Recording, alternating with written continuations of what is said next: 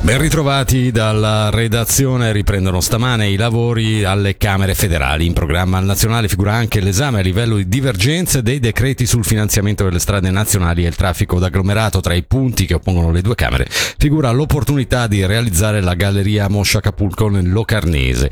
Tra i temi in discussione agli Stati, la revisione parziale della legge sui prodotti del tabacco, l'iniziativa popolare antivaccini per l'integrità fisica, la legge sui trapianti e il controprogetto all'iniziativa del Centro per il contenimento contenimento dei costi sanitari.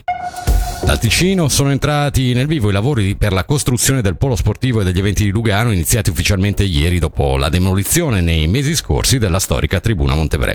Entro il 2025 è atteso il nuovo stadio e nel 2026 il nuovo palazzetto sportivo.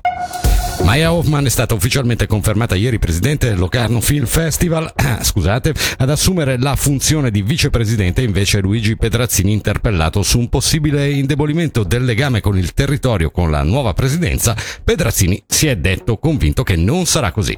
Eh, c'è comunque una direzione forte, artistica, amministrativa, operativa che è a Locarno, ci sono le strutture che sono a Locarno. Dobbiamo trovare adesso, magari eh, anche col coraggio, sempre il coraggio di questa cosa, di spostare un attimino gli equilibri per poter fruire al massimo delle opportunità che ci porta questa nuova presidenza. A meteo al sud molto nuvoloso con piogge sparse il mattino, intensificazione nel corso del pomeriggio. Dalla serata localmente a carattere temporalesco e abbondanti. Temperatura minima 17 gradi, massima 21.